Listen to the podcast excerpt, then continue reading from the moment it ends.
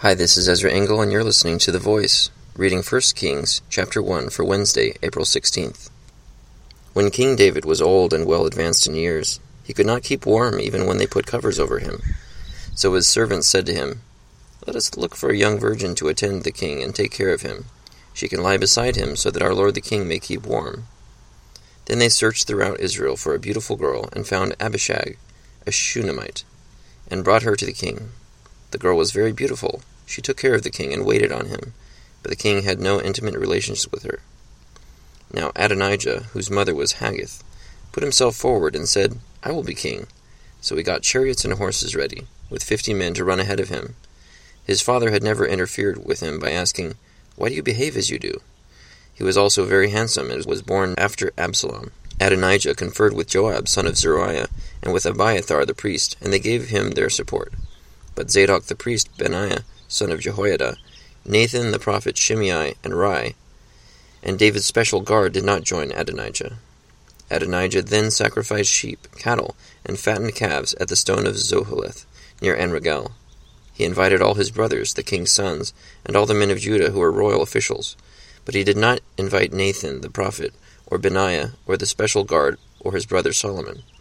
Then Nathan asked Bathsheba, Solomon's mother, have you not heard that Adonijah, the son of Haggith, has become king without our lord David's knowing it? Now then, let me advise you how you can save your own life and the life of your son Solomon.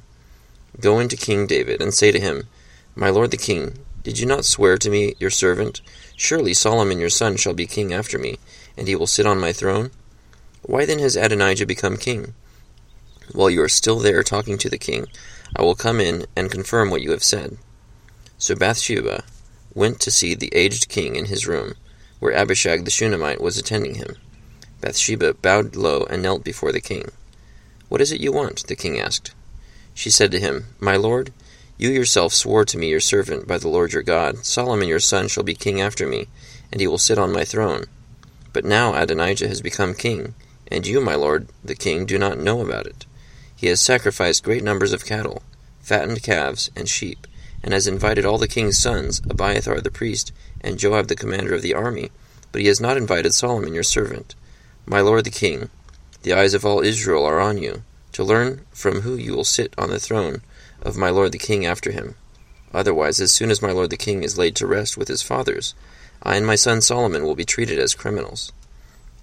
While she was still speaking with the king, Nathan the prophet arrived, and they told the king, Nathan the prophet is here. So he went before the king and bowed with his face to the ground. Nathan said, Have you, my lord the king, declared that Adonijah shall be king after you, and that he will sit on your throne? Today he has gone down and sacrificed great numbers of cattle, fattened calves, and sheep. He has invited all the king's sons, the commanders of the army, and Abiathar the priest. Right now they are eating and drinking with him, and saying, Long live King Adonijah. But me, your servant, and Zadok the priest, and Benaiah son of Jehoiada, and your servant Solomon he did not invite. Is this something my lord the king has done without letting his servants know who would sit on the throne of my lord the king after him? Then King David said, Call in Bathsheba. So she came into the king's presence and stood before him. The king then took an oath. As surely as the Lord lives, who has delivered me out of every trouble, I will surely carry out today what I swore to you by the Lord the God of Israel. Solomon your son shall be king after me, and he will sit on my throne in my place. Then Bathsheba bowed low with her face to the ground, and kneeling before the king, said, May my lord King David live forever.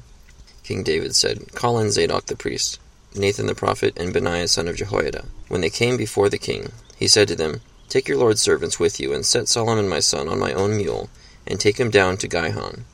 There have Zadok the priest and Nathan the prophet anoint him king over Israel. Blow the trumpet and shout, Long live King Solomon. Then you are to go up with him, and he is to come and sit on my throne and reign in my place. I have appointed him ruler over Israel and Judah. Benaiah son of Jehoiada answered the king, Amen. May the Lord the God of my lord the king so declare it. As the Lord was with my lord the king, so may he be with Solomon, to make his throne even greater than the throne of my lord King David. So Zadok the priest, Nathan the prophet, Benaiah son of Jehoiada, the Kerethites, and the Pelethites went down and put Solomon on King David's mule, and escorted him to Gihon. Zadok the priest took the horn of oil from the sacred tent and anointed Solomon.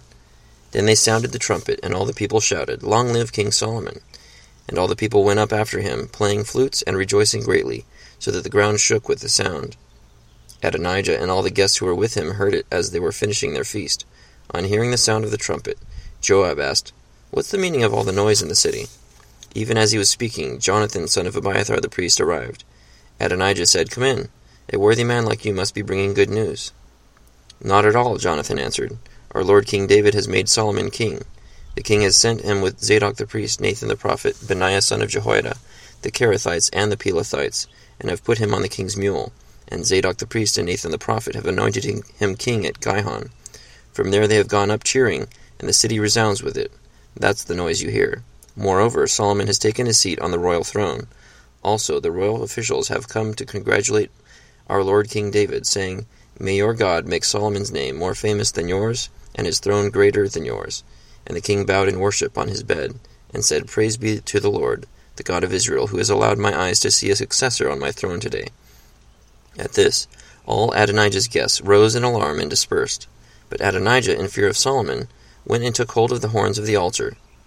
Then Solomon was told, Adonijah is afraid of King Solomon, and is clinging to the horns of the altar. He says, Let King Solomon swear to me today that he will not put his servant to death with the sword. Solomon replied, If he shows himself to be a worthy man, not a hair of his head will fall on the ground. But if evil is found in him, he will die. Then King Solomon sent men, and they brought him down from the altar. And Adonijah came and bowed down to the King Solomon. And Solomon said, Go to your home. 1 Kings chapter 1. So as David became weak and old and had a hard time keeping warm, Adonijah took the opportunity to declare himself king and got other people to join him in having a feast. When those loyal to David found out about it and told David, David declared Solomon king and made it official, putting Solomon on his throne. And that made all of Adonijah's followers afraid and dispersed. And uh, I think it makes sense that promotions should be done by others and not by yourself. Thank you for listening to The Voice.